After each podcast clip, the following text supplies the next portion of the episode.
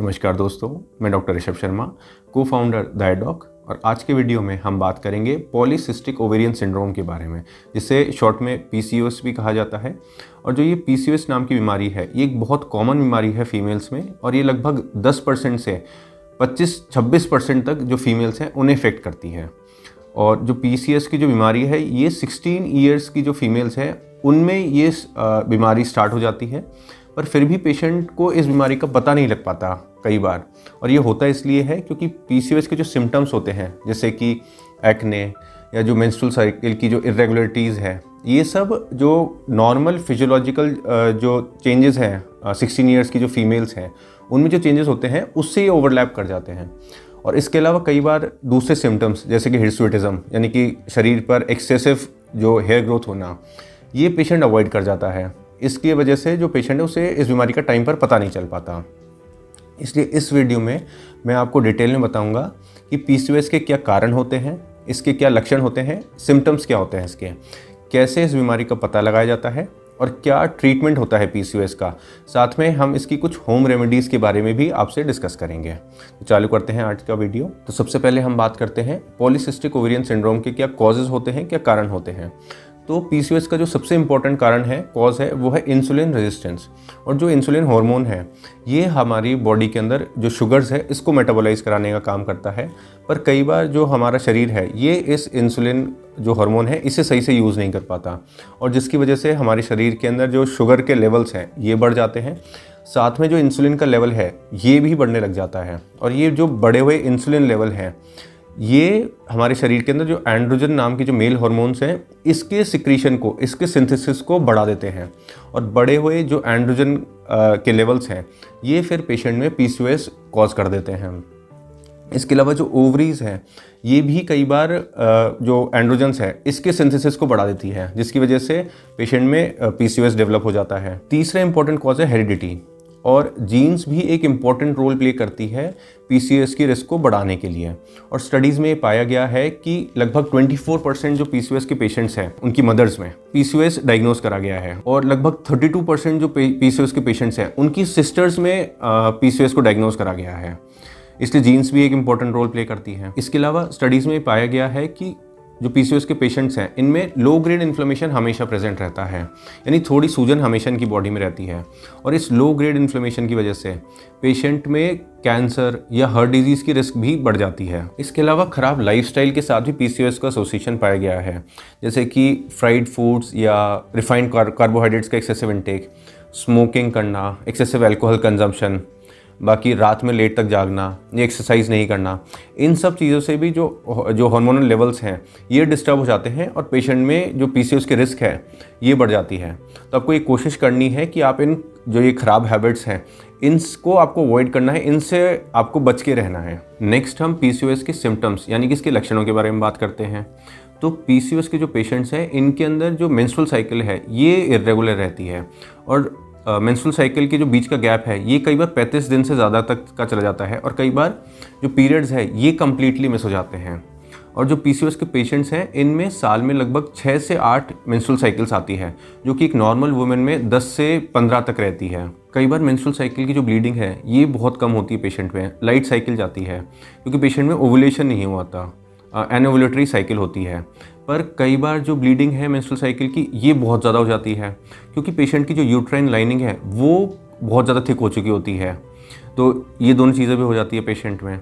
इसके अलावा 80 परसेंट जो पी के पेशेंट्स हैं, वो इनफर्टिलिटी से सफ़र करते हैं। और इसका कारण ये होता है कि इनमें जो हार्मोनल जो इम्बैलेंस रहता है, उसकी वजह से ओवुलेशन है, वो प्रॉपर नहीं होता एग रिलीज़ नहीं होता, जिसकी वजह से पेशेंट्स इनफर्टिलिटी की प्रॉब्लम्स को फेस करते हैं। पर अच्छी बात ये है कि जो इनफर्टिलिटी की प्रॉब्लम है, या ये जो मेंस्ट्रुअल साइकिल की इरेगुलरिटी है, ये लाइफ चेंजेस से, बाकी मेडिसिन से या सर्जरी से ये सारी चीज़ें कम्प्लीटली क्योर हो जाती है, ठीक हो जाती है।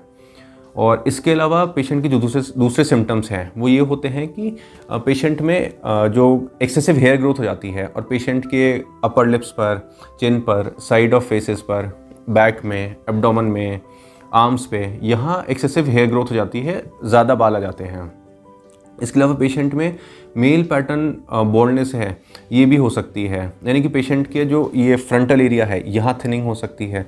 क्राउन के एरिया में पेशेंट की बालों की थिनिंग हो सकती है। इसके अलावा पेशेंट में इंसुलिन रेजिस्टेंस की वजह से dark thick velvety patches skin पर डेवलप हो जाते हैं।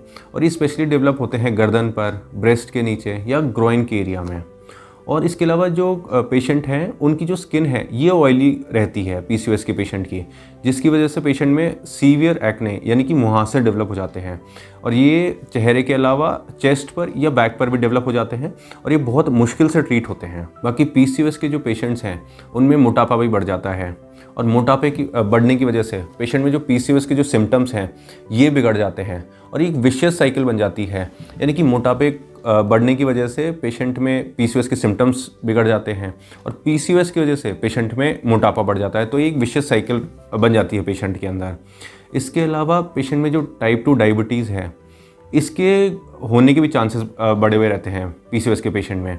और स्टडीज़ में ये पाया गया है कि जो 50 परसेंट जो पी के पेशेंट्स हैं, उनमें 40 साल से कम उम्र के अंदर ही प्री डायबिटीज़ या डायबिटीज़ ये डेवलप हो जाता है। तो ये भी आपको ध्यान रखना है। इसके अलावा पी के जो पेशेंट्स हैं, उनमें हार्ट डिज़ीज़ जो हार्ट डिज़ीज़ है, इसका खतरा भी बहुत ज़्यादा रहता है। और इनमें high blood pressure heart attack stroke इसकी रिस्क पेशेंट्स में बहुत ज़्यादा रहती है। और बाकी पेशेंट में फैटी लीवर नाम की जो डिज़ीज़ है, उसकी रिस्क बहुत ज़्यादा रहती है। यूट्राइन कैंसर की रिस्क पेशेंट में बहुत ज़्यादा रहती है। बाकी एनजाइटी डिप्रेशन मूड डिसऑर्डर्स ये भी पी के जो पेशेंट्स हैं, उनमें ज़्यादा कॉमन रहता है। इसलिए जो पी के जो पेशेंट्स हैं, इन्हें टाइमली अपना जो कंसल्टेशन है, वो किसी अच्छे एंडोक्रोनोलॉजिस्ट से या गायनेकोलॉजिस्ट से टाइमली कंसल्ट करना चाहिए। जो जो कि इस बीमारी के स्पेशलिस्ट डॉक्टर होते हैं। बाकी अच्छे एंडोक्राइनोलॉजिस्ट या गायनेकोलॉजिस्ट से कंसल्ट करने के लिए, आप हमारी वेबसाइट www.diadoc.com पर भी आप जाके कंसल्ट कर सकते हैं। नेक्स्ट हम लैब टेस्ट यानी कि इन्वेस्टिगेशन के बारे में बात करते हैं, जिससे कि पी बीमारी का पता लगाया जाता है। तो अगर हम ब्लड इन्वेस्टिगेशन यानी कि खून की जाँचों के बारे में बात करें तो पेशेंट की जो हॉर्मोन लेवल्स हैं, इनका लेवल्स को असेस करा जाता है। और इनमें आते हैं जैसे टेस्टोस्टेरोन का लेवल इसके अलावा ओवुलेशन कराने वाले हार्मोन्स जैसे कि फॉलिकल स्टिमुलेटिंग हार्मोन एफ़ या लुटनाइजिंग हार्मोन इनके लेवल्स को असेस करा जाता है। बाकी थायराइड का जो पैनल है, उसे भी इवेलुएट करा जाता है। इसके अलावा पेशेंट की जो ब्लड शुगर लेवल्स हैं, उसे चेक करा जाता है। बाकी जो टोटल कोलेस्ट्रॉल लेवल है पेशेंट का, वो भी चेक करा जाता है। और अगर हम अल्ट्रासोनोग्राफी की बात करें तो पेशेंट की trans vaginal ultrasonography of ovaries ये डॉक्टर्स एडवाइस कर, करते हैं। और इसमें अल्ट्रासोनोग्राफी से पेशेंट की जो ओवरीज है उसमें सिस्ट को इसको चेक करा जाता है। नंबर ऑफ़ सिस्ट ये कैलकुलेट करी जाती है और पी जो बीमारी है इसके डायग्नोसिस को कंफर्म करा जाता है। अब लास्ट में हम पी के ट्रीटमेंट के बारे में बात करते हैं। इसमें हम पहले बात करेंगे कुछ होम रेमेडीज़ के बारे में, जिसमें आते हैं कुछ लाइफ मेजर्स और डाइट्री मॉडिफिकेशंस और जो ये लाइफ एंड डाइट्री मॉडिफिकेशंस हैं ये पी के ट्रीटमेंट में एक बहुत इंपॉर्टेंट रोल प्ले करते हैं। तो इन्हें आपको स्ट्रिक्टली फॉलो करना है और अच्छे से फॉलो करना है। तो उसमें पहला जो आता है, वो ये आता है कि पेशेंट को अपनी डाइट में जो कार्बोहाइड्रेट्स हैं स्पेशली जो रिफाइंड कार्बोहाइड्रेट्स हैं, उसके इनटेक को रिस्ट्रिक्ट करना है। और जो रिफाइंड कार्बोहाइड्रेट्स आते हैं, उसमें आते हैं मैदा आती है बिस्किट्स आते हैं ब्रेड्स आती है वाइट ब्रेड स्पेशली तो इसके इनटेक को आप रिस्ट्रिक्ट करें। इसके अलावा पेशेंट्स को अपनी डाइट में फाइबर के इनटेक को बढ़ा देना चाहिए। जो फाइबर्स मिलते हैं अपनी ग्रीन लीफी वेजिटेबल्स में सैलड्स में होल ग्रेन्स में, इसके इनटेक को पेशेंट बढ़ाए अपनी डाइट में। बाकी पी के पेशेंट को जो अपना वेट है, वज़न है, वो कंट्रोल में रखना चाहिए। पेशेंट का जो बीएमआई है इंडियन फीमेल्स का जो बीएमआई है, वो 18.5 से 22.9 के बीच में रहना चाहिए। और इसके अलावा पेशेंट को रोज़ एक्सरसाइज करने की आदत डालनी चाहिए। रोज़ पेशेंट कम से कम 25 से 30 मिनट रोज़ एक्सरसाइज करें। इसके अलावा पेशेंट को टाइम पे रात में सोना चाहिए और रोज़ रात में लगभग सात घंटे की नींद जो है वो पूरी करनी चाहिए। बाकी प्राणायाम का और योगा का, इसका भी एक बहुत अच्छा रोल पाया गया है पी के ट्रीटमेंट के अंदर। तो पेशेंट को ये भी रोज़ करना चाहिए। तो ये जो सारे लाइफस्टाइल चेंजेस थे डाइट्री चेंजेस थे, ये आप ज़रूर फॉलो करें, क्योंकि अगर आप ये स्ट्रिक्टली और अच्छे से फॉलो करेंगे तो बहुत अच्छे चांस हैं कि आपको मेडिसिन की जो है ज़रूरत ही नहीं पड़ेगी। तो आप ये सारी चीज़ों को नोट करें और अच्छे से इन्हें फॉलो करें। पर अगर फिर भी आपको मेडिकल ट्रीटमेंट की ज़रूरत पड़ती है तो मैं जो फॉलोइंग मेडिसिन आपको बताऊँगा, वो डॉक्टर्स आपको एडवाइस कर सकते हैं।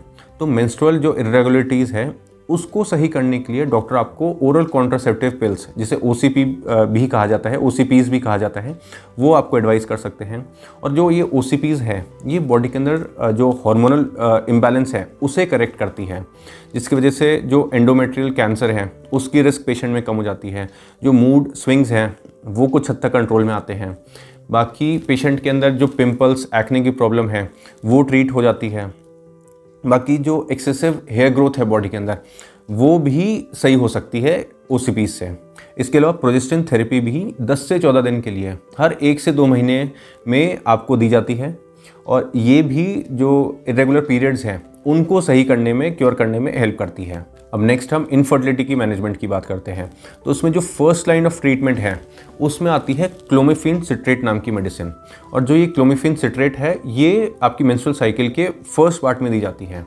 पर अगर पेशेंट क्लोमिफिन लेने के बाद भी प्रेग्नेंट नहीं हो रहा तो क्लोमोफिन के साथ पेशेंट को मेटफॉर्मिन नाम की जो टैबलेट है, वो ऐड कर दी जाती है। तो ये दो ड्रग का जो कॉम्बिनेशन है, वो पेशेंट में प्रिस्क्राइब करा जाता है। और जो ये मेटफॉर्मिन है, ये पेशेंट के अंदर इंसुलिन रेजिस्टेंस को कम करती है। इंसुलिन के जो लेवल्स है उन्हें कम करती है। बाकी जो मेटफॉर्मिन है, ये पेशेंट में वेट लॉस भी कराती है। इसके अलावा लेट्रोजोल और गुनोडाट्रोपिन्स नाम की जो मेडिसिन हैं, इन्हें भी ओवुलेशन के लिए पेशेंट में प्रिस्क्राइब करा जाता है। अब अगर हम एक्सेसिव हेयर ग्रोथ की बात करें हिस्टोटिज्म की बात करें तो इसमें ओरल कॉन्ट्रोसेप्टिव जो पिल्स है ओ है, ये पेशेंट में प्रिस्क्राइब करी जाती है। क्योंकि जो ओ है, ये पेशेंट में जो एंड्रोजन नाम की जो मेल हॉर्मोन्स है, इसके लेवल को कम करती है और जिसकी वजह से जो हेयर ग्रोथ है, वो कम हो जाती है पेशेंट में। इसके अलावा पेशेंट में स्पायरोलेक्टोन या एल्डेक्टोन नाम की जो मेडिसिन हैं, इसे भी एक्सेसिव हेयर ग्रोथ के ट्रीटमेंट में दी जाती है। और, पर इसमें एक चीज़ का आपको ध्यान रखना है कि जो स्पायरोलेक्टोन और ये, जो ये एल्डेक्टोन है, इसे है अगर आप प्रेगनेंसी प्लान कर रहे हैं या प्रेग्नेंट हैं, तब आपको इस ड्रग को अवॉइड करना चाहिए, क्योंकि स्पायरलेक्टोन और एल्डेक्टोन से पेशेंट में जो बर्थ डिफेक्ट्स हैं, उसकी रिस्क बहुत ज़्यादा बढ़ जाती है। इसके अलावा एफ्लोनथीन नाम की क्रीम या इलेक्ट्रोलाइसिस नाम के प्रोसीजर को भी डॉक्टर आपको हिस्टोडिज्म के ट्रीटमेंट में एडवाइस कर सकते हैं। तो ये थी कुछ information P C O S polycystic ovarian syndrome से रिलेटेड बाकी हेल्थ एंड मेडिकल से related authentic reliable and useful information के लिए। आप हमारा चैनल डाइडॉक हेल्थ ज़रूर सब्सक्राइब करिए, बाकी हेल्दी रहिए, खुश रहिए थैंक यू टेक केयर